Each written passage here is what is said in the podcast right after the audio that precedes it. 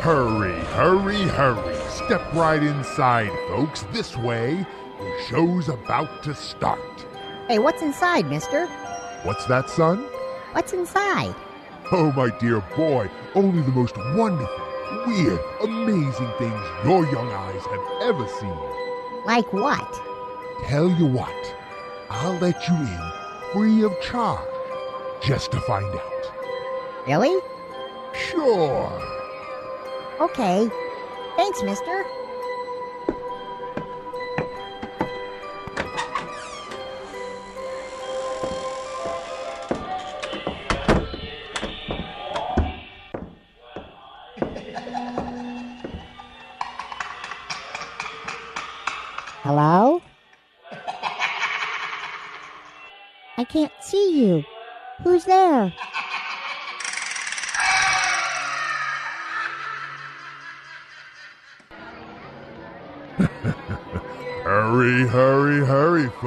The show's about to start.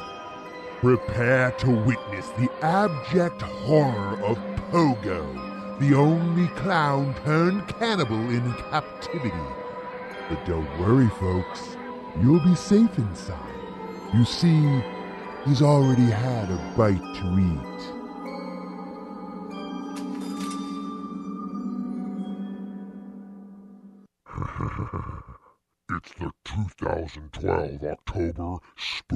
Spooky Flix Fest, Pet Sematary, 1989.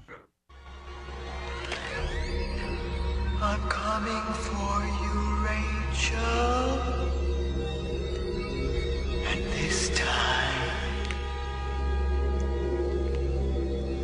I'll get you. Cage, and I will get you. For letting us die.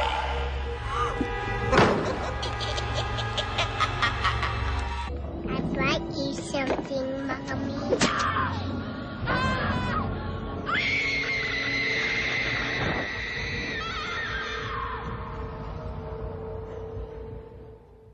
Hi, and welcome to the Forgotten Flix podcast, where it's fun for the whole family. I'm Joel, who just realized all of our intro stuff this episode is almost as long as a Jason Grooms plot it without laughing. Just for that, you don't get one tonight. So, meh. Whoa, oh, please don't. yes, just for that, I'm going twice as long. yeah, that's a better threat. So, Okay, yes, so thank you to Jason, who whose plot synopses are in fact loved by at least one listener, or so she says. and of course, Jason, we have to tell everyone that on this episode of October Spooky Flix Fest, this this second episode, the third, sorry, whoops, third, Third episode. third episode, yeah, because we're kind of yeah, uh-huh. uh Third episode, we're talking Pet Sematary, but we're not doing it alone, which of course we would be if we were together, alone. So I guess we are kind of doing Yeah, it. alone? mhm. we are joined by a super duper special guest, folks. The one and only Mr. Doug McCoy of the. For, uh, I almost really screwed that up. I almost said the Forgotten Flix podcast. The the found footage fi- is it films with a plural? Doug. Yes. Doug. Yeah. Yes. Found footage films podcast. I will edit that all that other stuff out. Yes. Hey, how's it going? Good to be with you guys. Yes, and of course, uh, longtime listeners may remember Doug actually called in a few times. That is right. Do you remember what movies you called in to, Doug? Because I don't even remember that we did movies back then. But go ahead. I don't remember which movies I've called in on. I remember um, Weird Science. I remember calling in on that one, but I also remember calling in last year for the first Spooky Flix Fest Mm-hmm. and telling you guys that the movies you picked weren't Halloween oriented. Oh And yeah, I- that you were that yeah, guy. Wait a minute. I was that guy. and you were very gracious in pointing out that one of the films did have some Halloween aspects to it. So you put me down gently, which I appreciate. Well, and uh, not all podcasters are that nice. Well, can I make a, another point? I what mo- Sure. what movie did I say it was? Because because you're well to your point, the thing. Nope, not really Halloween oriented. Um, Nightmare on Elm Street. Eh, nah, nah, not really. Um, Night of the Living Dead. I mean, it's creepy, it's scary, but not really Halloweeny. Was Uh, it Watcher in the Woods or Lady in White? No, we didn't do that. Okay. I'm trying to remember And what. Let's spin we the next. Very obscure uh, Halloween reference. It was not It must have been, yeah. correct, as I recall. So it, it- you know, just for this, Pet Sematary actually starts out at Halloween time, right? Exactly. Actually, Super all of our good. mov- all of our movies this time around, even if they aren't directly taking place on Halloween, they do definitely have a, a more Halloween feel to me.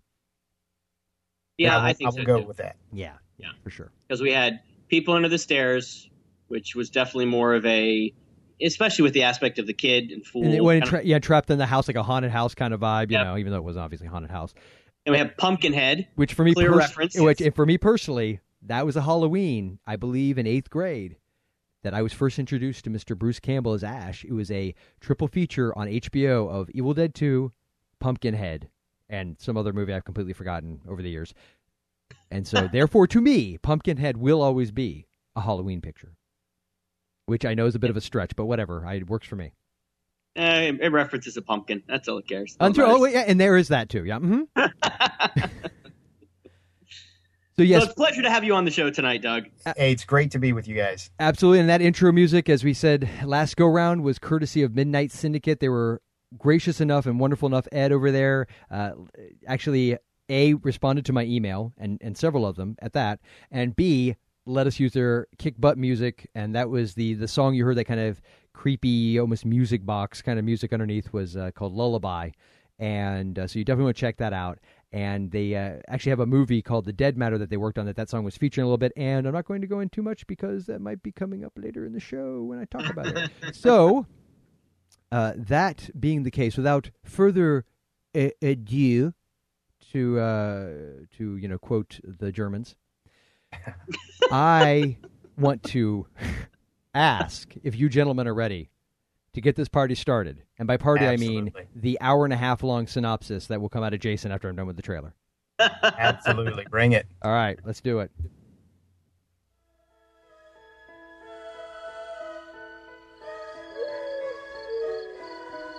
What is this place? I brought you here to bury Alan's cat. Daddy, is church all right? Why, Jud? I have my reasons. I dreamed he got hit by a car and you and Mr. Crandall buried him in the pet cemetery. What did we do tonight, Jud? What we did, Louis, was a secret. May the Lord bless you and keep you. Has anyone ever buried a person up there? May the Lord make his face to shine upon you. You're thinking thoughts best not thought of. Daddy's gonna do something really bad. You're thinking of putting them up there. Don't deny the thought hadn't crossed your mind.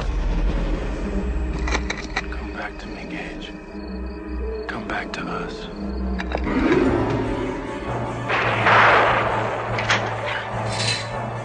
Paramount Pictures presents Stephen King's all-time best-selling tale of horror.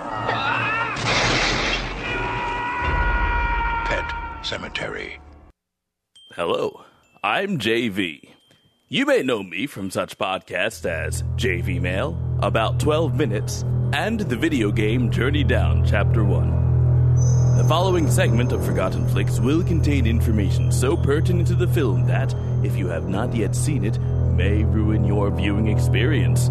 So if you plan to see this film, please consider resuming the episode only after you've viewed the film, which you can find at Netflix on DVD. We now return you to Forgotten Flix. Already in progress. It used to be Netflix on Instant. However, as we found out, Jason, Netflix apparently has our schedule, our show list, because literally the night I'm getting ready to watch it on Instant. yeah, that was the last night it was on there. So Actually, the truth behind it is, as I've done my homework, that a lot they of have the, our show list. Yeah, you wish anybody at Netflix watched or listened to our show. True. No, as is in their contract with many horror films, uh, especially big name ones, they are pulled for the month of October prior to Halloween, and then are put back literally November second. So which I think you both will agree makes total sense because you don't want anybody who loves horror movies seeing your movie on Netflix Instant and loving it so much that they would then want to go out and like buy the Blu-ray of it. I mean, you wouldn't want that. Because gosh knows that people wouldn't just go get the BitTorrent. I mean, th- th- if that kind of thing existed. so, yes. Jay, Same thing happened to me. I ended up uh, having to pay two ninety nine to see it Yeah. after expecting to get it for free on Instant Watch. So same thing. Yep. I, well, I really shouldn't complain because, to be fair, I actually did catch it the last night. It was I, just on a whim. I was like, "Oh yeah, make sure everything's still." Oh, it goes off tomorrow. I guess I know what I'm doing tonight. so, yeah, good stuff. So it was there. So Jay, you want to hit us with some knowledge, and by knowledge, I mean an encyclopedia worth of a synopsis. Well, before I get into my Of course. brilliantly articulate synopsis that give the listeners the gist of the movie so that they can follow along with our whatever it is you call it that goes along with our rabbit trails. Yeah. then I do want to I do want to preempt a little bit and reiterate what JV said. If you have not seen this film, there are a couple of spoilers that are pertinent to Oh yeah, viewing. like in this case, seriously, if you haven't seen it, it's going to ruin it. So please stop. Yeah. listening and then go watch the movie come back and we'll talk but uh, yeah there are a couple of big elements in this we don't want to ruin it for you if you haven't seen it if you don't plan on seeing it yeah good on you all right listen on. We, we we'll, we'll get going. But uh, uh, yeah this is spoilerific. So um, i have prepared my synopsis as thus. I'm going to read it directly from amc because they are playing it next weekend uh, at 10 o'clock. Um, a doctor and his family move to a town near an ancient Indian burial ground. The end. Well, don't leave us hanging, Jason. Oh my God! You think I could not talk? You think that's the most I could talk? Yeah, No. right. Um, so this is the story of the Creeds who buy a pretty farmhouse across the street Oh, from. at some point, does he go? I I don't think he was the lead singer of Creed, Oh. although I think I'm after Eddie this- better when I sing like this. No, they moved across the street in this, you know, I was going to say New England town across from uh, You mean in Herman Maine? Munster. Well, it's in Maine, so it probably would be New England. Is it in Maine? It's Oh, Stephen, that's right, It's a Stephen back- King story for the love of Pete. That's true. And I do I love me some Pete. Yeah, I do love some Pete.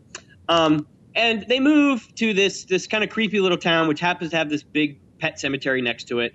And not far from the pet cemetery is an actual Indian burial ground, in which if you bury something, it comes back to life, but not just like it was before. This time, it's uh, smelly and evil and ugly, and bad things happen. So first, cat dies. Girl's gonna be sad, so they bury the cat. Comes back, evilest thing you can imagine.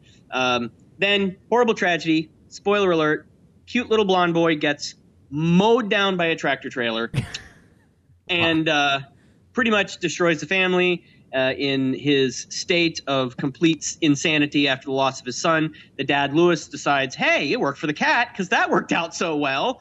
I'm going to bury my kid up there." Uh, he does so, and as you can imagine, that uh, doesn't go so well. If it did, it wouldn't be a very good Stephen King novel. So there you have it. Yeah, that, that actually that was still pretty short. I'm impressed. so, gentlemen, first first point of business. I'm going to real quick replay the very beginning of this trailer. Tell me if anything strikes you as odd. Hold on.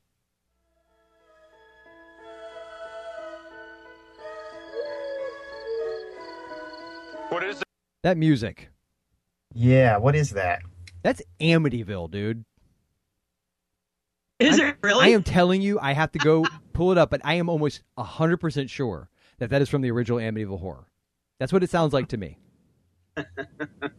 Well, we've already established, especially in trailers. Yes. Uh, we've heard a lot of crossover music. So No, it just it, it just kind of struck me. But some of the music in the movie itself also had that tone, so I wasn't sure if because who did the music for this, Jay? Do you remember?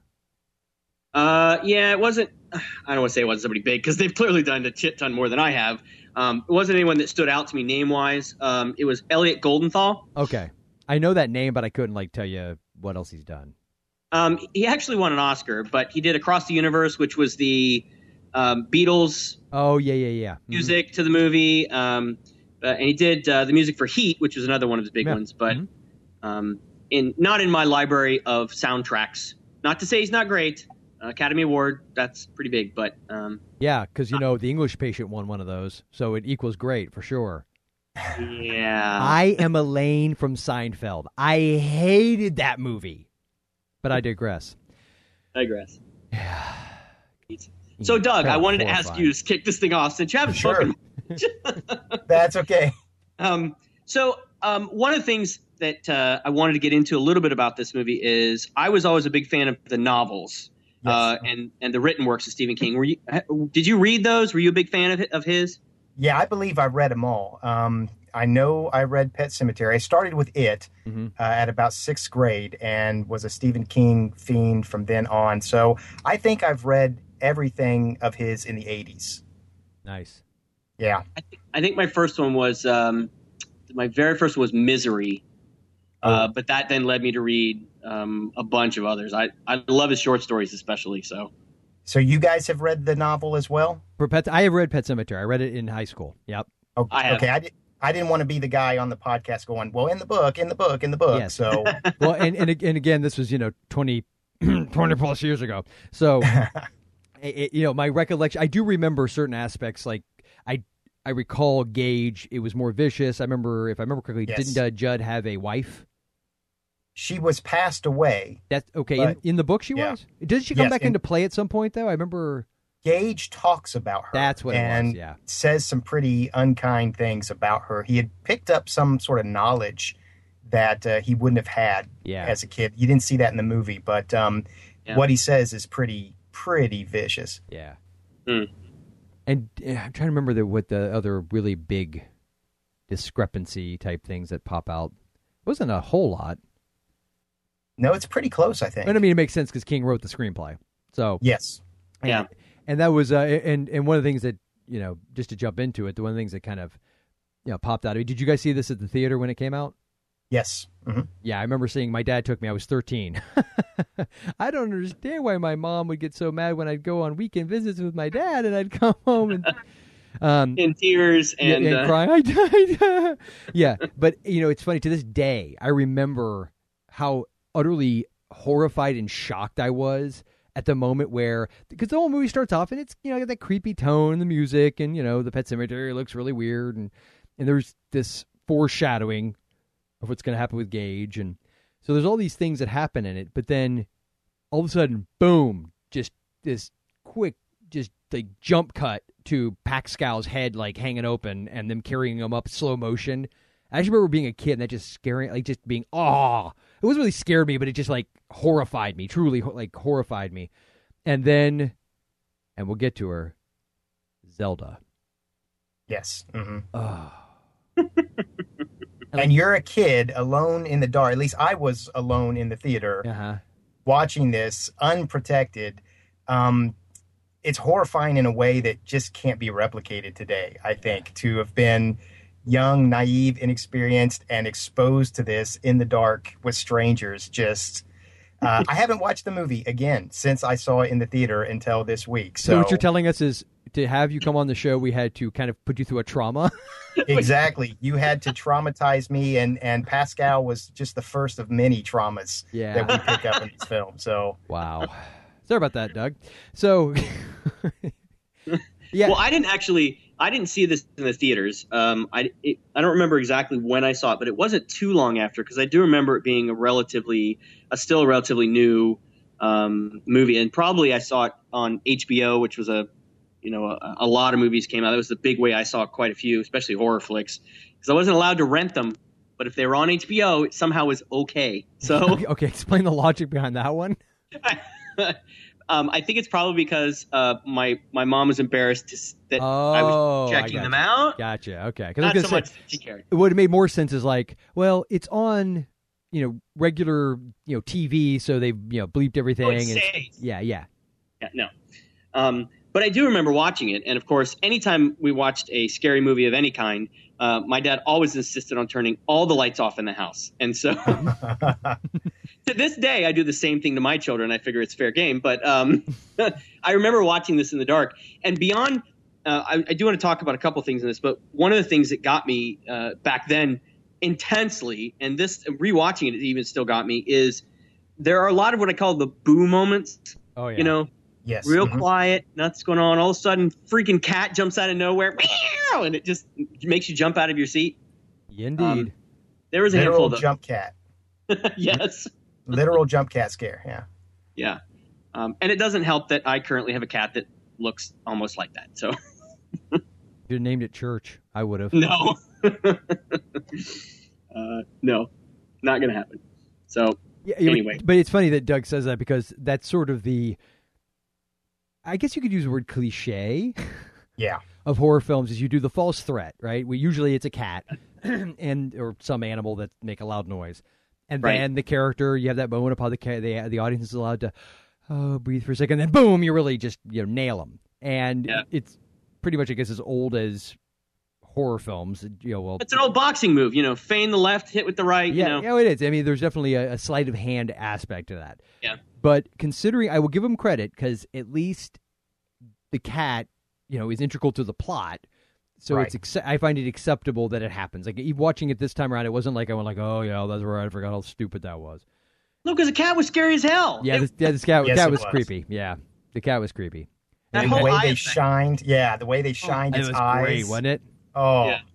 Yeah, and it, and it sounded like a piece of ticket tape coming off a piece of leather. yeah. but but you know I, I think one of the other uh, issues with this movie that I want to address and make sure you know we, we hit on it is that to my knowledge it is the only Stephen King adaptation and we're talking about a lot of them at least big of the bigger feature films certainly from you know the 80s through the 90s when he had his you know really big heyday that was Yeah. directed by a woman Yeah. hmm so Really? yeah Mary Lambert yep Yep. and she Huh. actually went on to direct part two as well, which you know I realize is not a great movie, but I kind of have a soft spot in my heart for it. I don't know why. Probably Edward Yeah. Furlong. I was Uh, gonna say it, it, it was well shortly after T two, and I was I love T two, so you know ah, whatever. Plus, that one had that really good electrocution Oh, scene. and in it it. had Clancy Brown Yes. as the Yeah. main site, and they they kind of took that whole idea of you know them brought they brought him back from the dead, and like he was like throughout the whole movie just acting like crazy dead, you know, abusive stepdad Clancy Brown, and it was yeah, it was it was good stuff. So yeah, She is. Go ahead. Yeah, she is also on. Um, did you ever see Bravo's Hundred Scariest Movie Moments? Uh, I remember that came out a while back, right? So a few years Yeah, ago. it's it's Yeah, been uh, five six years. I, I They think I saw when it first year. came out. Yeah, I, I haven't watched Bravo in a while because I don't have cable, but I, Oh. I, I actually watched it. I think when it originally came on the air. So Well, she is on that. She's one of the commentators, and at first, you know, I thought, well, who's this chick? You know, Yeah. and then when I realized she directed Pet Sematary, it's immediately like, oh, you now have credential. You Yeah. know, I, Oh, yeah. I, I step back from you now. What, what, is, it, was that one of the ones that Eli Roth was also on? Eli Roth was on there, and some twins, and uh, Rob Reiner, and a bunch of people. Yeah, but uh, well, the- the- she's one of the ones you want to listen to. Yeah, yeah, yeah uh, uh, unlike Eli Roth. But anyway, uh, so yeah, it, it, I, I'm. I think the thing about this movie, and and I wanted to point this out, and I could be re- reaching here, but I feel like not that if just any guy, like I think if Rob Reiner had directed this, though I don't think he would have. I just don't think it fit his because even with Misery, as intense as that was, it still doesn't. This movie's dark. I mean, I, Yes. I rewatching this. I mean, there's definitely some holes and things I noticed more so than I did when I was younger. But just as a as the themes and everything, it is dark. I mean, it is. Well, there is there's an emotional horror that goes along with the physical horror. I mean, Yeah. we have mutilation, but you also have a family that's ripped apart. literally, just, and yeah. I really, yeah, literally, and I really think that she brought sensibility to it that a guy wouldn't have. I, They- I that- that's where I was she- going with it. Yeah. Exactly. hmm Yeah, she there was a there was a I think that and you know King wrote the screenplay. Now I don't know what his original screenplay played like, but little things like knowing all we needed to see, all you needed to see when Gage gets hit Yeah. by that truck was just the way it played out. Uh, you know, you see that that little bloody shoe in slow Right. motion and and Louis screaming, and then that the the flashbulb sound effect, and you hear the, the little pictures of from him being born, and we're all. You, uh, Doug, you have kids? Yes, I do. Okay, like this time, I this is the first time I've watched it since I've had children. Yes, me it, too. It bothered me on like a level like it always that always bothered me as you know just being you know it's a you know contrary to popular belief I actually am very sensitive to those things. Ask Jason, he's witnessed it before, and I, I can be a bit of a weenie. But that being said, this this almost made me want to cry, like like in the sense Yes. of just like being a dad, just like how oh my I can't even fathom like bad enough to lose a kid, period, but to have seen that and just like your you know Yeah. your daughter saw, I mean, just I can't begin to wrap my brain around how you wouldn't Well, be locked away. I was right there with you on that, and uh, you know, having those same thoughts, you can't help but you know cross connect. You know, see yourself as the character in that situation. So I was real pissed at you guys uh, for putting me through that. Uh, I, I yeah, if it wasn't for this podcast, I would have, I would have given it up. I would have said no, can't do it. Yeah. Can't, can't have those thoughts. But I forged on for the sake of Forgotten Flix. Well, you are a trooper, my friend. But but but I gotta- go ahead, Jay. Well, I, I got to say that g- building up to it was uh, even worse than the than the actual event because I knew that this was coming. You know, having seen it years ago, but it has been a long time for me too, and I have not seen it since I've had kids either. And building up to it, I knew it was coming, and the scene, you know, the whole setup where the one girl starts yelling she wants her turn too, and Dad turns away. Uh huh. And you're like, dude, Yeah. what are you doing? It is worse than yelling, "Don't go in that room." Oh, yeah. I mean, it was worse. You just the anxiety and the anticipation of it's almost like you're trying to will it not to happen by watching it. You and, know, it and was, even though we've all seen it and we all know how it ends, I don't know about you guys. I felt that. I literally felt Oh, like yeah. that. Oh, like, yeah. go, go, go, go, go, go, go. Like you think this is Absolutely. the Stop it, time. stop it, stop This is the one time he's going to catch the kid. yeah, I know, I know. And I got to say, one of the things I loved about that shot, one of the images. Um, it wasn't just I like the way that of course they played it with just cuts and the, the tennis shoe, but I don't know if you noticed, but when he finally grabs the kite and then he turns, this the moment after the truck hits, you just see a shot of the kite go slack. Yeah. oh, like like the string is let go and all of a sudden like there's a, a, a camera shot up at that same Yep, kite I remember that. and then it just you just see it go slack and just drop and it's just a second but it was just that right at the right moment that it, it caught me But so see, this makes my point because as a, a you know the majority of my life, lover of horror all through my teens and twenties, I was obsessed with it. Okay, but and I've made this, I've bitched about this before. My one of my bigger problems with the sensibility. It's not so much that the movie said, "Oh, they're so gory." Ah, nah, bullcrap. You go back, man. You go back to even the '70s and in, in the '80s for sure, and look at like you know From Beyond, Rihanna. I mean, there's some you can get gore, Dead Alive. I mean, gory movies but it's a it's a sensibility and to what Doug said earlier, this idea of the emotional horror, and, and because Mary Lambert, she makes us feel really truly feel something and care about these human beings, Yeah. and that offsets, I think, how unbelievably grisly all this all this proceedings are. But she doesn't cross the line, and there's a line. Had we seen him get hit by the mm-hmm. truck, Yeah, it would have been yeah. done. I would have turned it off.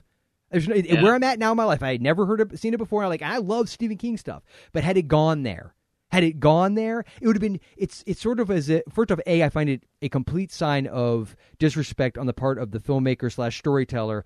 And how they view me and my intelligence and my ability to have an imagination. Number one, that they have to force feed me what they want me to see the way they want me to see it. Number one. So it'd be number two, and the worst sin of all, it would pull me right out of the movie. Yeah. You know, because even if you're going to be like a, a douchey little 14 year old, be like, oh, that was awesome. I'm going to watch it back 50 times. How they do that? You're okay. Regardless, it's a story. You're out of the freaking movie.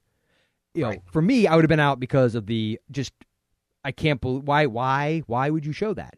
So, you know, I'm, I'm, I don't have a problem with gore. I don't have a problem with it. I have a problem when it does, it, it, A, pulls me out of the movie, and B, is purely there almost as, as if the filmmaker is just trying to harm me in some way, which ticks me off because I know how it's all done. So it doesn't really, it just pisses me off. yeah. but uh, but that's the point because I think this movie because this movie's gory. I mean, this is not like some PG thirteen horror movie at all. Uh, but uh, what do you? Well- eh? there there was gore at the end Dude, Pax- Pascow's head is like his brain is exposed through how much of this movie? And Zelda, that's I mean, she's not bloody gory, but oh my god. And then it's fr- not oh, a slasher. Oh, yeah, but it- yeah, no, it's definitely. got some set pieces though. Oh yeah, I mean like the So I- the freaking yeah, you can see it both ways. Um, what was his name? The uh, the the the bitter the Timmy Baterman or Bitterman or whatever his name. when Oh, yeah. when when he's talking about how the guy you know buried somebody. Oh, I lied to you, Louis. Uh, somebody buried somebody up there, and then he and, and like, Yeah. did you notice what he was chewing on?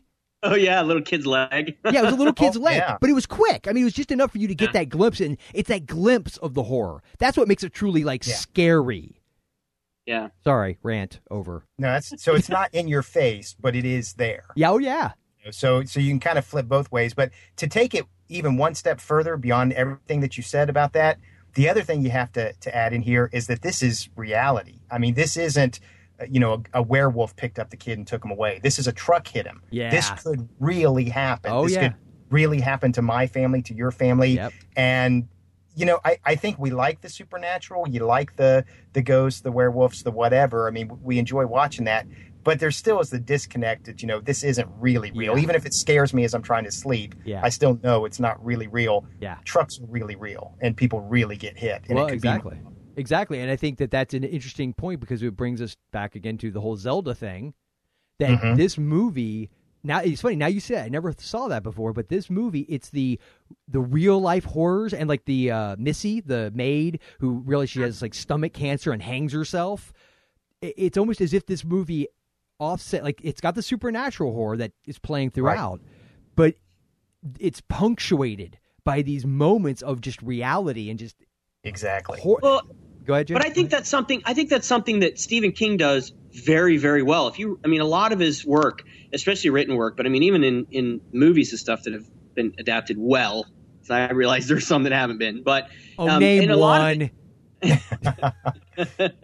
but in a lot of them as a, as an added element it's not just about the supernatural piece in his work so it's not just there's a happy family everything's perfect and they accidentally stumble upon some evil there's also some kind of twisted human turmoil going on in the films you know and you know talk about like carrie and um, christine and those there's other kind of warped elements Yeah. that play together very well that pull you in from a human perspective that i feel like always make you a little bit more vulnerable to the supernatural piece when it comes up. You know, it's not so illogical or disconnected.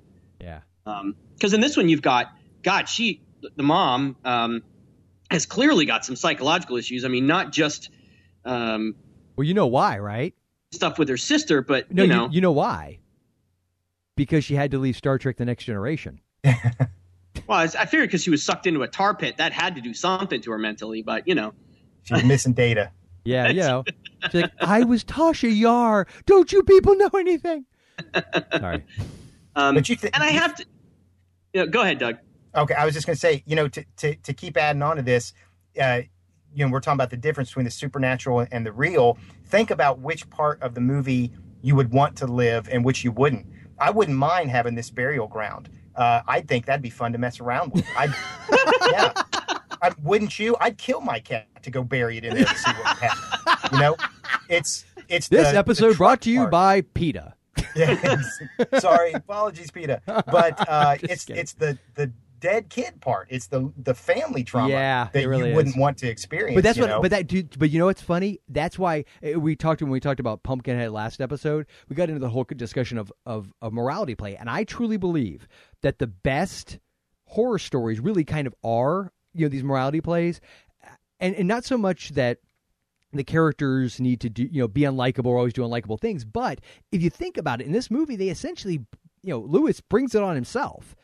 You know, I mean, Yes. yes, Jud introduces him to the pet cemetery, which we will go into how in Hades they could have possibly climbed over that mound of trees and brush at all, but let alone come back in like the middle of the night with no real light to speak of and not killed themselves.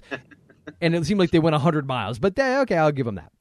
But he it's it's really reminded me and I'm a, and I want to say I read somewhere that King said that it was meant to be connected on some thematic level with it. But if you've read The Monkey's Paw, which I'm pretty much sure anybody who went through public school read The Monkey's Paw, but it's always been I, I always loved that horror tale. Yeah. But but just because it the way it ends, you know the the whole idea that you know these people think, oh no no this time you know if we do this one would make the because the same idea like make the wish this time it'll be better.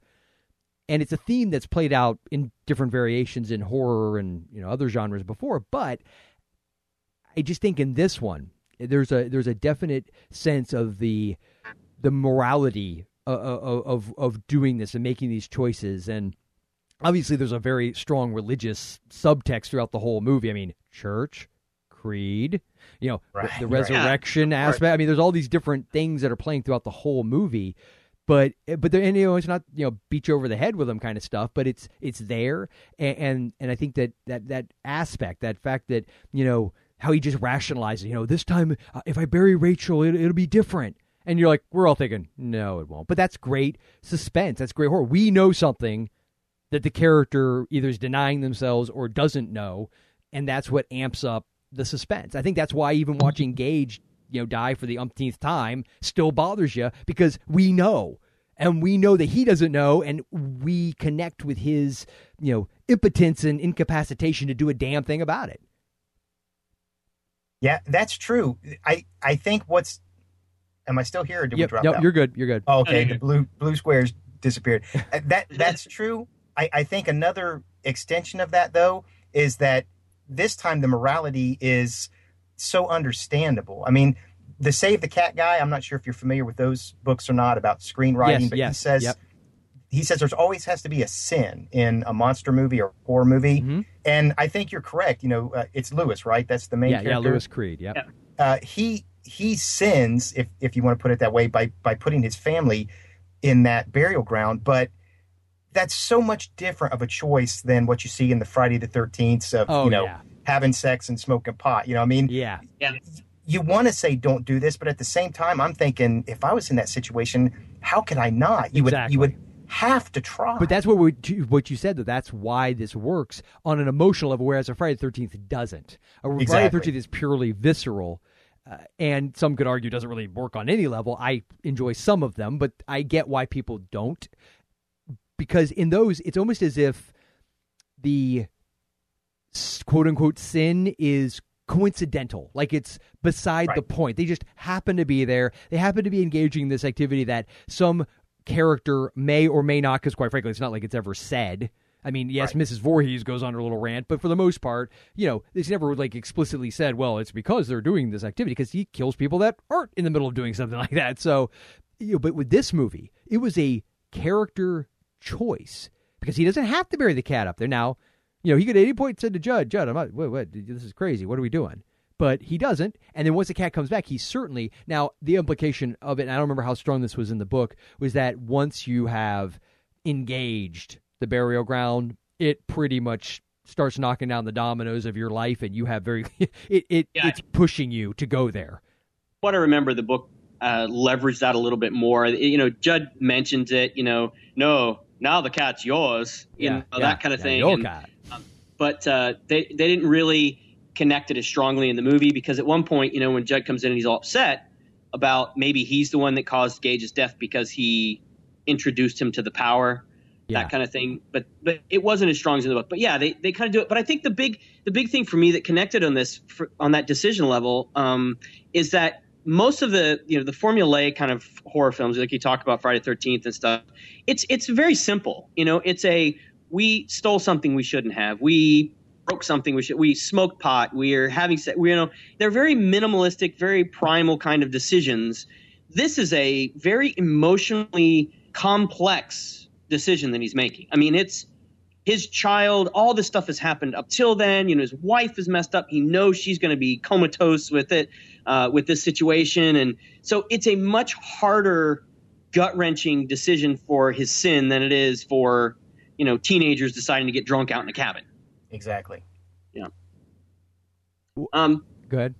I'm going to go ahead and, and uh, I want to talk about a couple of things that didn't work necessarily uh, for me. I mean, I think in the overall, this is still one of the top films. Uh, I love Stephen King. I think this is a very well played out and well paced uh, for his uh, style, and it, it, it matched very well. But there are a couple of things that just didn't didn't click as well. I loved the reality piece of it, and I loved the suspense with what was in the woods and what was that the the actual burial ground, and most of the movie go, building up to it.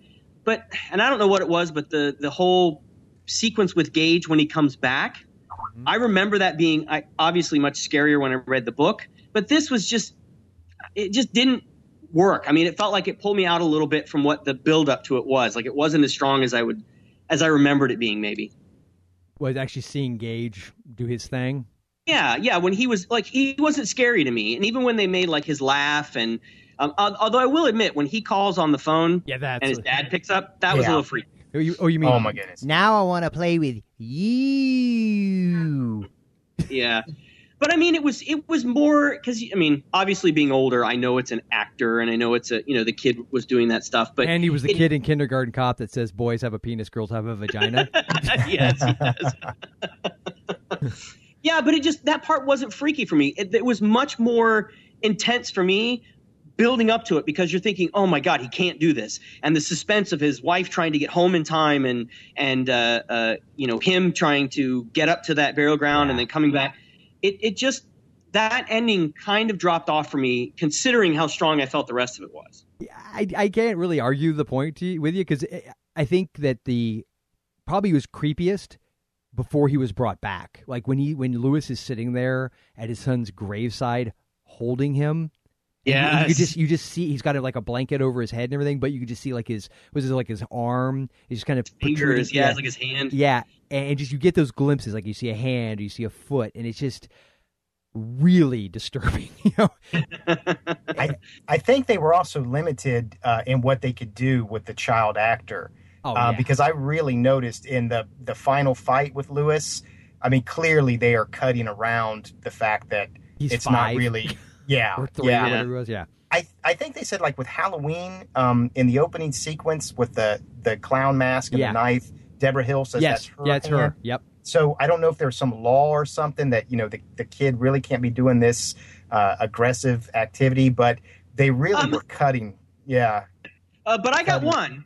Um, Okay. There was a clear scene when he uh, Jud's laying on the ground. Oh yeah, and he, he had goes yeah, yeah. and and little Gage, it's really him. Goes "Rah!" and bites his neck. Yeah, rips a chunk out. And oh that was- yeah. That was really him. I don't think it's against. I don't think it's against any law for the kid. I mean, if the parents are willing to let him do that. I- think it's more about the physicality. So, like like that, Jud, that stuff. yeah, the Jud getting killed scene was Yeah. was certainly you know grotesque and gory and all that, but it wasn't physical. Whereas the scene with Louis was a lot more physical. yeah, yeah, yeah. Right. Right. And how much? But, but see, you know the point I thought was really creepy about that. You're right. I, I agree. The Gage coming at him with the scalpel, as a kid, that kind of freaked me out, but it doesn't now. But when when Louis puts the needle in his neck and the way he cries like a real baby, which then Oh. of course made me wonder if they actually poked the kid with a needle because I've heard stories about that kind of stuff happening on movie sets. But I'm not accusing anyone of anything. So, but the way he cried was very authentic and very real. And then he just kind of does this almost like funny. Like he goes, "No fair."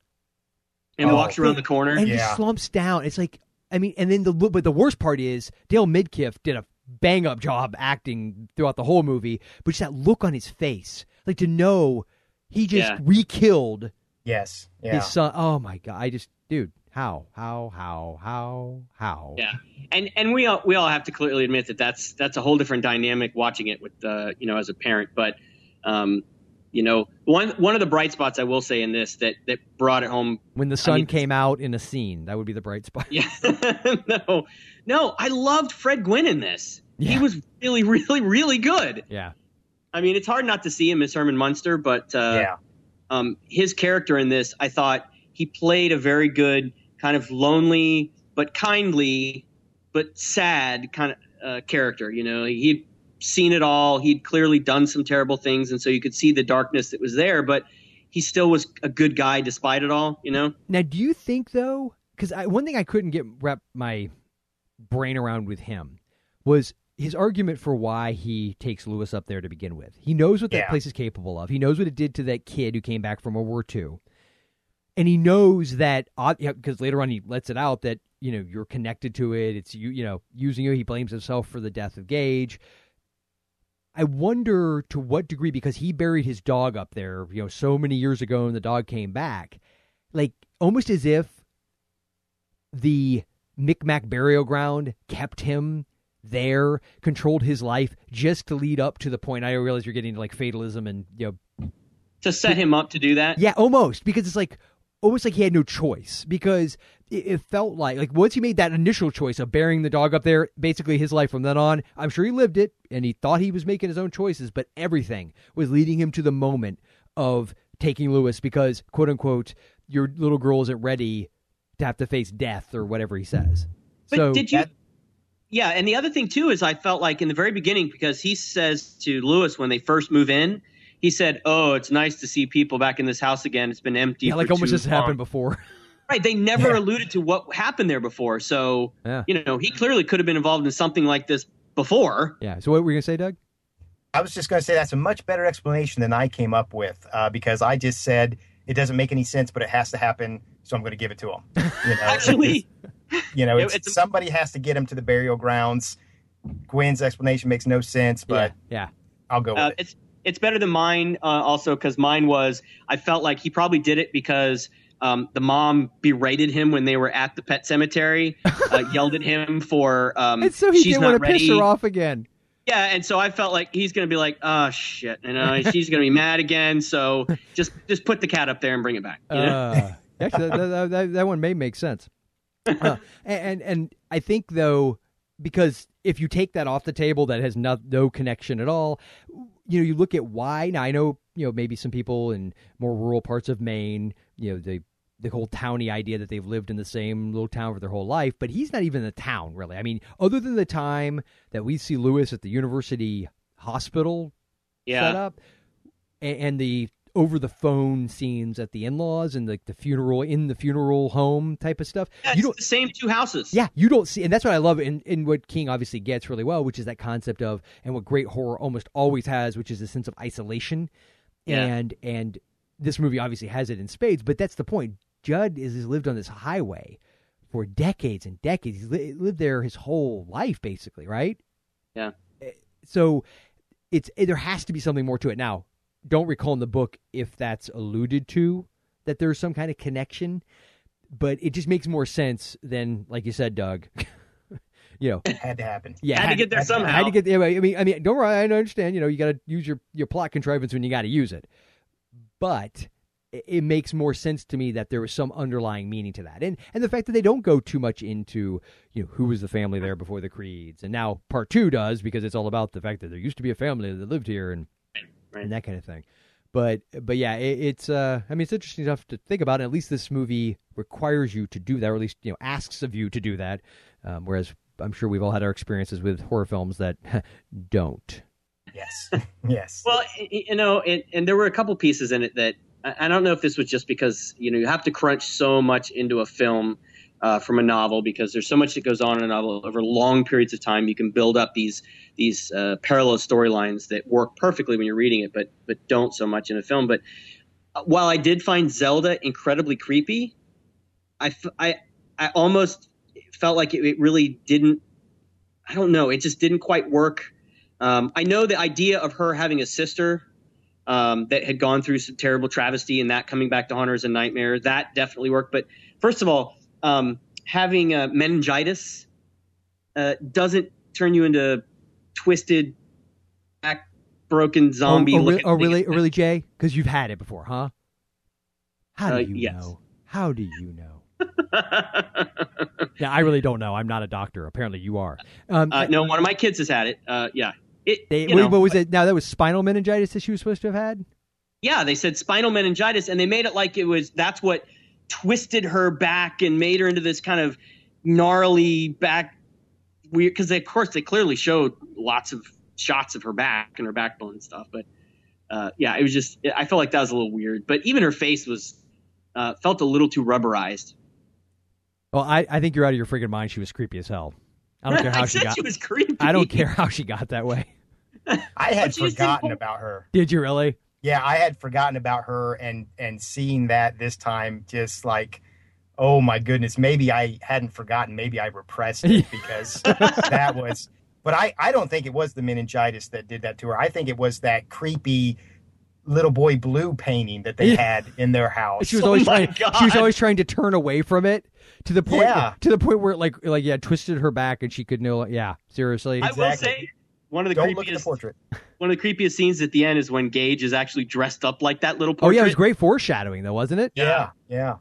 And did- like- oh, and did you catch it? Oh, wait, wait. Did you did you totally catch it when? Remember when Rachel has a she's telling Louis about what happened with her sister and everything, and uh, you see her as a little girl, and she walks to Yeah. her sister's room because you can hear Rachel and and Yeah.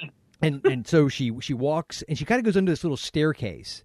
And and it really does feel like this is a room that's held uh-huh. way in, like in the back, right? And so she Yeah. goes in, and then has her little scene with Zelda, and it's creepy and slash gross, and and then later on in the movie, at the end, when she goes to Jud's house, It's the same. it's the same exact layout. Wait. Did you notice Yeah. that? No, I didn't. It was real no. subtle. She it's only Yes. when, when she goes up the stairs and she hears Gage, I think laughing, or she hears like a noise, and so she she's like, you know, I, I don't think she did Gage at that point. I think she's like Jud. You know, she's she goes up down the hallway. Well, when she they cut the angle like behind her, she goes under a staircase. It is the exact same. And she opens the door. And it's the one. It's Jud's bedroom, but that's the one where Zelda's like in the corner, like crouching down, Yes. and she's Like, I thought I actually thought that when when she turned that corner at the steps and was walking down the hallway and you could see that it was the same setup, I thought at that point she was in, you know, like a nightmare sequence, like she was back in her own home. yeah, because it totally looked. It was the same exact layout. exactly the same. Yeah, and then later, did you see when Louis finally comes into the house? The stairs are busted going up to the attic. Yeah, I The saw stairs that. are broken in pieces, and like you can't get to the attic anymore. All the stairs are broken, hanging, and but it's the same hallway there. So Yeah. that was kind of cool. So were there supposed to be attic stairs that were down? I think so because that's what it looked Yeah. like before. Yeah, I think you're right because they were they weren't very big. They weren't like a staircase. It was just like they were Oh. kind of kind of going over the doorway like that. Yeah, and then Gage drops her out the hole, right? He drops Denise's Cro- Yes. Denise Crosby's body out the hole. Yes. Yeah. Yeah. So so that was the attic space, and he was up there. Oh, see, that's creepy. Yeah. But see, you know what's creepy is us thinking about it. And I think that's what you were talking about, Jason. The reason why it doesn't work 100% for you is because you're seeing the kid and like you know, and you know, sort of like the whole werewolf vampire thing. You know, it's that's not really. No, I, I, I think it's, and maybe it's just because I felt like the kid in the scenes where he was supposed to be evil just still looked too cute. You know what I mean? there is that. Yeah. He's like, oh, You know, there are look at plenty- him with his scalpel. No, it is. It looked like a cute kid with a scalpel. But if you if you look at some of the other, I mean, there's a couple more recent horror films. And I'm not saying they're better movies, but where they show a little kid where it's his pallor's much whiter or his hair looks really creepy. He still looked like if you go to IMDb and look up the pictures from this film, they show a picture of him with this evil looking face and his and his knife. He still has this cute little blonde hair, and he's still, you know, so He Yeah. just- he just looks like he's trying to poop his diaper. it just didn't yeah it, it just didn't scare me now um i, I will give in on the gore factor because it just reminded me when you doug talked about when she dropped out of the attic Yeah. Uh it reminded me of the end of the movie when she comes back to the house oh, dead oh i forgot about that Oh yeah, that's this kept gnarly. me from this kept me Oh. from kissing girls for a long, long time. And they Well, especially dead face. ones, right, Doug? And Especially some kind dead, of- dead ones. Yeah. uh, some kind of pus coming out of her eye Oh, he's like, head, dude, he's like she goes over French. He's kissing French her. kissing her. He's not just kissing her. Oh! You see tongue, yes. dude. Yes. They are going at it, and that is pouring out of her Oh. eye socket. Oh my goodness. oh god that was so That nasty. was that. Was, I will. I will say that that held up exceptionally well on the gore on the gore level. Boy, that was that was that was top notch right there. that was I do worse think- than the head I do think going back to, to Gage though, you know, I, Jason is correct. He's different from the book because in the book I think he comes back possessed, and um, it may even be the spirit of the Wendigo. Does that sound familiar at Va- all? Vaguely. Yeah, I, I so I think that's the kind of legend that that King was working on. In this one, he wasn't possessed that way. I thought it was almost like in this one that he was kind of half and half. That sometimes he was being affected by the cemetery, and other times he wasn't. He was still was Gage, Yeah. which is different, but but equally creepy. That you've got this half and half kid that's half yours, and you Yeah. still see some of the goodness in him, but is half this demon or possession or whatever, Mhm. you know. And and so it, two different ways you could go. Both were uh, were creepy, but uh, but you're right when he says it's not fair. Yeah. Um, I, I really think that's like the theme of the of the whole movie yeah. Yeah. Really. Yeah. because it's not you know on, on the one level it's like it's not fair you you cheated is what he's saying in the game Yeah. you you pulled out a needle and and put me to sleep rather than fighting me you know Yeah, knives yeah. or whatever but on the other level it's not fair that we moved out here it's not fair i got hit by this truck it's not fair you know the trucker was listening to the ramones only trucker in the world to listen to the Ramones, but you know, none of this is fair. And you know, like my dad, you say life's not fair. So Mhm. this is again something that is real and that applies to us out of this movie. It's not fair. Life's not fair. Yep. And so what do you do? You bury your family in a pet, well, not really a pet cemetery, but the Micmac behind it. Yes. And I do want to address one thing. I'm glad you brought up the trucker. Um, I kind of think it's awesome that he was listening to the Ramones. I, I will say though, your son was because I, I, I remember because King. It's it's interesting. Everyone always thinks Stephen King books are so gory, and he definitely hits gory spots in them. But Jason and I were talking about this a couple days ago. The idea that I can't remember where he said it, but King talked about the idea of the gross out, and that's sort of his his point of last you know last choice of, of where he'll go in a story. So he starts for like the creepy, you know, the suspense, and then if he if he sort of I guess hits a wall where he can't you know really get across what he's trying to go, that's when he goes for the gross out. But I recall that with Gage when he gets hit by the the truck and it's sort of like some the script it was more descriptive for sure than what you see in the movie. But it still wasn't like to the point of where okay, this is just yeah, I can't even read Yeah. this. But you watch this, all right? Let's put ourselves we're in the character's place. They would have seen it. They would have been the most horrific thing ever to witness.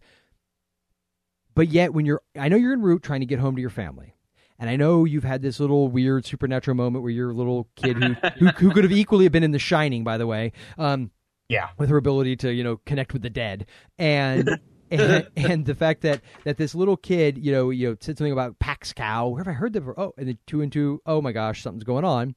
So she bolts home. You get into a truck that looks exactly same company, same color, same model. It's the exact same truck for all intents and purposes as yeah, the one that killed think she you. would have had a bit of a problem with that? Well, and more to the point, did you see the freaking number on the side of the truck? uh-uh. Yeah, I did. It was six six six. Yes, it was. Oh, of course. Okay, hello, Mrs. Creed. Get your head out of your butt. Who does that? But whatever. Yeah. It was I did love how Pascow was helping her though Yeah. along the way. Yeah. Uh, when he, he stops the stewardess from shutting the airplane door. Oh, yeah. At that one one time where she's trying to catch the plane and he's controlling the trucker, I think, so the trucker doesn't try to Yeah. to molest her or anything. Yeah. I I just thought that was so cool for What- some reason. you're right- no, you're even right. Dead Pascow was cool. Yeah, he was, and you know, it's funny. I'm glad you brought that up because we haven't really got to talk about him too much. But the one thing I'd always kind of forgotten how much he comes into play, especially at the end of the movie, because he he helps at the very beginning and then he kind of goes off the the grid until the end. But the little moments with between her and him, like we like the the he's so pleased with himself because he's I obviously he's trying to help and and prevent these people from having something bad happen to them because Louis at least attempted, I guess, to help him. Although he didn't really make a real like Herculean effort to save No. It's sort of like, a, oh, I'm sorry, my friend, you're dead. but but because he at least tried, I guess he felt some sort of you know um, after uh, you know afterlife obligation and and decides to help. But it was the look on his face, like when she gets the the, the look on her face about and she's disca disca discombobulated. I actually don't remember what the word was. What was it? it was discapor discorporeated. What was the word? Oh, I remember. It was. I don't remember. Anyway, she gets the word that the kid was trying to say, and that, and he kind of helps her along with it, and he just gets very like, yes, mm, here we go. Yeah, but except at the at the end, the last time he sees her, he's like, "This is the end of the trip for me," you know, kind of thing, and he rides off in the truck, right? Yeah. And then at the very end, when Louis is carrying her body, I think it was the end of his trip of to help her. He like he wasn't. Right, but then, but then at the end, when he, you know he's telling Louis, "Don't do this. It won't be better this time. It's going to be worse." And he just kind of stands there, and goes, "No," and disappears. Well, probably because he failed at whatever. He did not get his wings. Let's put it this way: he did not That's pull. what, a, I, that's what I took it as. I'm no like, bell would be "Oh." ringing for that guy. That's all I'm saying. I did. I didn't catch the uh, "It's a Wonderful Life" reference. I just thought he had limits. You know that that well, yeah, he couldn't go in the house is what I thought. So when Louis comes back out of the house with the body, he's Yeah. able to intervene again, and yeah, you know. Yeah. Yep. Very good. So, gentlemen, I believe we have said probably all that will ever again need to be said about this motion picture. No one ever need speaketh about it again. All they need to do is listen to this episode. Would you guys like to do your picks? Absolutely. Let's do it. Okie dokie. Doug, as our guest, would you like Yeah. to go first? I, I would like to go first. I decided to go with the cat, uh, with Church. and uh, you can see Church's uh, recent work on icanhascheeseburger.com.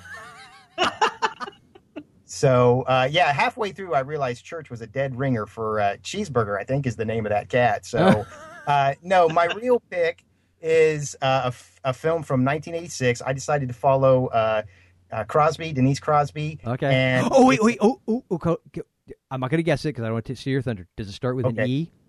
It does. Yeah, yes, excellent pick. Does it have a mandroid in it? It has a mandroid in it, and that is reason to pick it. It is called Eliminators. You rock, It is Doug. a Charles Band production, and I only recently saw this film. Uh, back in '86, um, I only saw the TV commercial. I was still a little kid, couldn't go to the theater by myself, so I only saw the TV commercial. But there was a scene of the mandroid with his uh, battle tracks. His uh, his uh, torso is connected to uh, tank treads. He's like a and he's, like a centaur by way of a tank. Exactly, and and he and he has an arm cannon, and that's all I needed right there. But you also have a kind of uh, Han Solo riverboat captain, Yep. and you have a, a Jedi-ish ninja. It's it's kind of um, Star Warsian. It Yes, is a, a low budget Star Wars type movie where a group of adventurers get together, and I can't remember what they did or, or anything like that. I just remember there was a mandroid and. for decades, I wanted to see this movie. Finally, did own it on DVD. Oh, is it on DVD?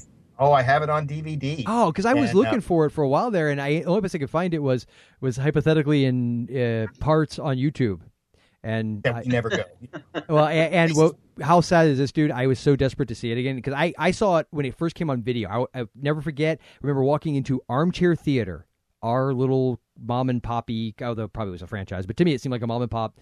You know, in the strip mall right across the street. Walk down there, and I remember walking the aisle and seeing the box. That poster still kicks ass. I want that oh, poster. Oh yeah, That's oh a yeah. cool That's poster.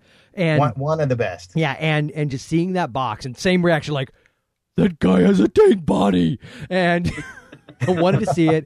And my dad rented it for me, and it's actually a low key Charles Band movie. It was like a PG kind of like family ish or family friendly or action movie kind of thing. And uh, I, I remember you know getting that, loving it. I hadn't seen it since. So it's been twenty plus because it came out in eighty six. Yeah, so it's been a while, and it was on YouTube. I hypothetically may have gotten every part that was available and reassembled it Oh wow. just so I could watch it. Android style. Mandroid, Mandroid, yes, I yeah. assembled it haphazardly, and much like the Mandroid, it misfired. But Yeah. excellent pick, Jason. Have you ever seen that one? I think you'd appreciate it. I haven't seen it. It's I, a cheese I've, uh, fest. It's a I've seen the cheese fest. poster and yeah, I've heard of references to it, but I have not seen it. No. Yeah.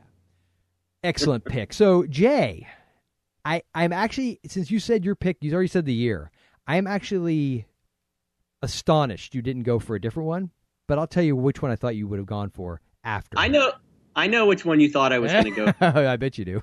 I clearly uh, could have made the easy choice on this because the director Mary Lambert, her most recent film happens to be one of my favorites. Pet Sematary 2. no, no. She actually also directed Mega Python versus Gatoroid. Yes, ladies and gentlemen, Oh. Tiffany versus Debbie Gibson and two giant city crushing monsters. And you So- picked that one before, correct? I have, yeah. But so. I, I really did. I figured you'd do it again anyway. no, um, love the film and uh, have the movie poster framed in my house. But I did not pick that one. I actually went with a, a movie I have not seen before because I wanted to kind of stay with the horror theme, uh, Halloween type theme, and I have not seen it. But um, I actually made the connection with Dale Midkiff. Yep. Um, and he was in this. It it is uh, Route six six six I've seen With- it. Lou Diamond Phillips. Phillips. Lou Diamond Yeah, Phillips, I've seen baby. Yep. and Lori Petty. Yep. Um, yeah, and I, I haven't seen it. it. It looks intriguing. I watched the trailer and I, uh, um, you know, checked out all the stats on it. It's uh, it's directed by William Wesley, um, not I understand uh, connected to any of the uh, Weasley clan from, Harry From Potter. Harry Potter.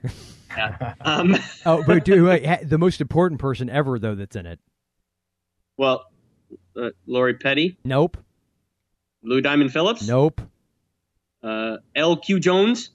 No. Mr. WWII himself, Dick Miller. Oh, Dick Miller. Yeah, He yeah, has yeah, like I a little bit, little cameo part. Yep. yep. Um, but it looks good. It's kind of this, you know, they uh, uh, these two um, uh, what these FBI agents have a couple of uh, snitch uh, in their care, and they take a turn down a wrong road that turns out to be a very wrong road, apparently. So it's Route six six six. yeah, this is How nickname clever! How clever! on the road to hell. There's no turning back. Do you recall it, Doug? I mean, do you remember it well enough to? Uh, I don't remember much about it. I saw it on Sci-Fi Channel when it was still uh, Sci-Fi, and Not what Siffy? did you say? Not Siffy, yeah. Um, did you say 2001? Because that sounds about Yeah. right. Yeah. I would have seen Yeah. it. And all I remember is that the ghosts kill people by putting them in the road Yeah, and like using jackhammers and such. using jackhammers. They they drill them until they're part of the pavement. I remember it's a very it's entertaining. It's not a great movie, and I remember the only thing that was really annoying was there was this weird like slow motion that yes, that that it was as if almost um I'm trying to think of a good way to describe like a strobe effect. It was it was Yeah. broad daylight, but it was just weird. It was like the that was probably the most distracting piece. It would like pull you up, like, why does it what, what something wrong with my DVD player? Yeah, you know that kind of thing. I think Got some guitar riffs. yeah, like or really like yeah, like a heavy Yeah, like, metal song. Yeah, and then yeah, Yeah, and then they would kill people. It Yeah. was, it was pretty distracting. It was always in broad daylight too. Like the whoever made this movie was like, okay, we don't have much of a budget. We're gonna do it all in the broad lights." daylight. Exactly. Nice. So yeah. So what did you go with, my friend? well, guys, I picked the movie that the guys that uh, are behind Midnight Syndicate, Edward Douglas specifically, uh, this one half of uh, Midnight Syndicate, is the director of it, and it is called The Dead Matter from 2010.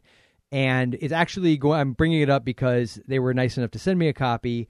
It's going to be in, I think he said Redbox as of October 23rd. So I told him I would be happy to mention that, um, especially if I watched it and I liked it, which I did. Now, it's probably not going to be for everybody. It's more of a kind of gothic throwback to like a kind of a vampire movie. But here's the thing: it takes place modern times, and it's got zombies in it, and the vampires can control zombies. And the reason why I picked it is because thematically there is a connection to even Pet Sematary because, without giving anything away, one of the characters is motivated to let's say bring back a loved one that she lost she feels unfairly and so there is a definite connection to the the desire the the main motive of the main character is very similar to Louis in Pet Sematary but it was it was you know I believe one of the comparisons uh, Ed, Ed, the guy who directed it, made was to Night of the Creeps. It Night of the Creeps was probably more over the top, I thought, than than even the Dead. Man. I mean, Dead Matter is definitely over the top. I mean, you know, zombies, vampires, and whatnot. But it was fun if you like vampire movies and you're really tired of emo vampire movies. This will this will uh, you know, good like Halloween movie, you know, to have on. Um, I, I recommend it. So, The Dead Matter from 2010 from the, the guys at Midnight Syndicate, and of course, important to mention, it also has uh, Andrew Divoff, who was uh, the the Djinn in Wishmaster movies. Um, He's he- also the bad guy in Toy Soldiers, wasn't he? oh yeah, yeah, good call, man. I completely forgot about that. Yeah, he was the main bad guy in Toy Soldiers, and he was on Lost. He played the uh, the Russian guy with the eye patch, whose name is escaping me. So, oh, which Uh. by the way, you do realize in our People on the Stairs episode, we totally forgot Roach. He was Frogurt in Lost. Remember? Really? Yes, he was in Lost. He had a couple Oh, episodes. that's yeah. right. Yeah. Takes the flaming arrow to the chest. Yep. Yep. So You had me at Night of the Creeps, dude. That's Night of the Creeps is all you had to say. Yeah, oh, I know. Yep, Yeah, that- I'm, yeah. I'm, I'm on it. Yep, yep. so so it's a you know it's a, a fun little indie movie. Uh, it's you know nice nice hour and a half. You know they did uh, nothing drives me crazier than when I'm sitting through a movie and it's like three hours long. Unless it's you know I maybe give the Batman movies a pass on that because Christopher Nolan might be you know a god. I'm not sure. Came down from Olympus and um, but that's just a personal opinion. Uh, but that being said, uh, The Dead Matter, 2010. Check it out. So, Doug, you made Yes. it through. You watched, or should we say rewatched, Pet Sematary, a movie that had traumatized you as a child, re traumatized you as a parent. Yep. Yep. You did all that. And, and we didn't even get to the scalpel. The scalpel to the mouth. oh, yeah, that was a good effect. Oh, That was a good effect. Actually, oh. Oh. no, the worse yet, I think the Achilles heel even bothered me more. Oh, yeah. He like saw Oh. us through it. Urgh. Yeah, you're right, Jason. This wasn't gory. this was just it was tepid. It was it was tame. It was meh. Meh. This is like, oh, it's barely, oh, it's give it PG 13. unbelievable. Sorry. I had to sit through all the trailers of Jason Pyle's list of top ten slasher Oh, movies yeah. of the eighties. Yeah, you're right. think Compared to that, I think this that is ruined me to gore. I'm like, oh yeah, that's not gore. He's just cut in half. That's not too bad. yeah. Yeah, his head's hanging open. That's not that's not bad at all. But yeah, so Doug, you made it through, and and even more impressive, you've been talking to us for over an hour, and you haven't Yes. thrown up yet. Oh no, it's been been great. I've heard you guys in my headphones so many times. I, I, just wish I've you had said in your head. episode. Just said, I've heard you guys Yeah. in my head. in my head, in in my head when I'm not listening to the podcast, Oh, in my headphones I'm sorry. when I am, and uh, I think I've listened to every episode, and so awesome to uh, to be talking with you. It's just great. Cool, man. Well, we really appreciate you being on, and of course, uh, we would be remiss if we didn't mention. Uh, remiss does not have an ed at the end. Remiss, remiss if we did not say. Thank you for being on, and you can be found, of course, at the Found Footage Films podcast. And I did. I'm not going to forget. I almost did, but I didn't. Have you ever done the last broadcast? I have not done the last broadcast, but I've seen it. Okay, you have seen it. And um, it technically doesn't fit my definition of found footage films. And if you listen to some of the the podcasts where I explain, you'll you'll see why. But I do plan on covering it anyway because it's close enough, and it's a great movie. Well, does it? Is it is, is it because of the last part of it that it doesn't qualify? I don't remember what your your rules were. Well, found footage is the filmers die. Oh, I get Uh, you. And Uh, so I don't know if I can spoil the last broadcast, but that's not really how the last broadcast plays out. No, that's true. You know, that's a very I completely forgot. Well, yeah, the only reason I always find it fascinating because that movie technically came you know came out before Blair, Blair Witch by several Yes. months, and there was Yes. always these sort of rumors of oh how can you know Blair Witch is very similar to Blair Witch. Was only like a, I think they only spent like seven, eight grand on it. Or was even less than that. Maybe like a, I would say maybe. Oh, you know what? No, that was what I remember reading. They said they only spent like nine hundred dollars on the actual production. Now I'm sure Oh, wow. that a bit of a you know PR move, but because that was around the El Mariachi time when the whole goal was to like go low and low and low. But one thing that was cool about that is uh, my wife and a friend of mine, actually our buddy Terry, uh, Jason's met him. Uh, we all went to the Enzian in Orlando, and they were doing the world premiere, and it was I think at the time the first movie that streamed um, via satellite to five different theaters, and it, it was that's how they showed it uh, at the Enzian. This had been like around '99, and uh, actually the Enzian's also where we saw Blair Witch when it before it really became you know really huge and made people the world over throw up from motion sickness. Yes. Uh, but but yeah, so I didn't know if you had covered that one or not. It just kind of popped in my head when I was. when No, I, I I did plan on giving there. There's a couple that I've given a pass. Like this week's is the Poughkeepsie tapes. Uh, really doesn't qualify according to my definition either, but it, it was good enough to get a pass. And last broadcast is good enough that I will eventually get to it. There are a couple scenes in that one that I, I don't know if they're going to shock or terrify you, but they, they're chilling. Yeah. And uh, really, if you haven't seen it, it's worth watching. Yeah, and I haven't seen it in a long time. I remember there being a couple moments that were creepy. I, I really felt like with Blair Witch, the only moment I thought was creepy, besides the part with like the snot out of her nose, she was like, "I'm so sorry." uh, besides that, was the very which don't want to give it away in case you haven't seen it, but the very very end, that last shot, that was creepy. Yeah, but Yeah. really, I had, to, I had to sit here for that long to get to that last one. But but, but uh, the other one I would ask you about because I've heard a lot about it. Are have you seen and or are you going to see VHS? Yes, uh, I've I've already been asked that. One of the listeners asked me, and it was playing here, but uh, I'm in San Francisco. I would have had to take the uh, BART to Berkeley, and I was just too lazy. Uh, that was the only place it was playing. So I really wanted to see that one in the theater. Just didn't happen, but I will see it and will cover it. I've heard awesome things about it, and um, I'm trying not to to get any spoilers. So I haven't watched any trailers. I'm just going to see it when I get the chance to. Well, I feel like you have a similar sensibility to me when it comes to horror, so I'm going to be looking for that episode, and and I'll probably totally gauge whether or not I'll waste my time based on what. Excellent, excellent. Well, well, as you know, I, I completely spoil them, and Oh, yeah, and bother me. Obviously. Have you listened to the show? Other, yeah, oftentimes I spoil five other movies on the way too. I just you know, so I apologize for that, but um, uh, maybe I'll just send you a message and, and say go see it before you listen Yeah. to the to the show. Okay, I got you. Okay, all right, cool, cool enough. All right, Jay, you want to? Well, oh, huh, almost did it again. Thank, thank you, JV, for the spoiler alert. Where can they find him, Jay? JVmail.com. And of course, the always stupendous show art, courtesy of our guy who can't get enough of us. You know how we know? Because he did two podcasts with us, folks. Two episodes That's right. back to He's back. been on twice. Yes. Dummy. He did throw up both times. Kevin Spencer, inkspatters.com.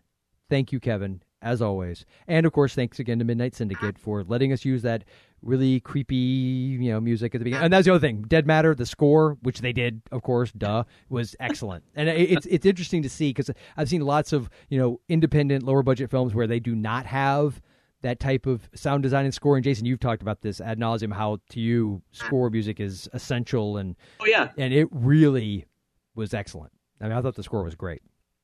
So for the Dead Matter. So yeah. So thanks to them as well. And Jason, would you now like to hit us with some knowledge? yes. Uh, by all means, check us out on uh, iTunes. Uh, you can get us there absolutely free. We don't even charge you money for our podcast. Um, when you hit iTunes, be sure and give us a review. Let us know what you think, uh, preferably if it's five stars or more. Um, you can also find us at forgottenflix.com. That's flicks with an X.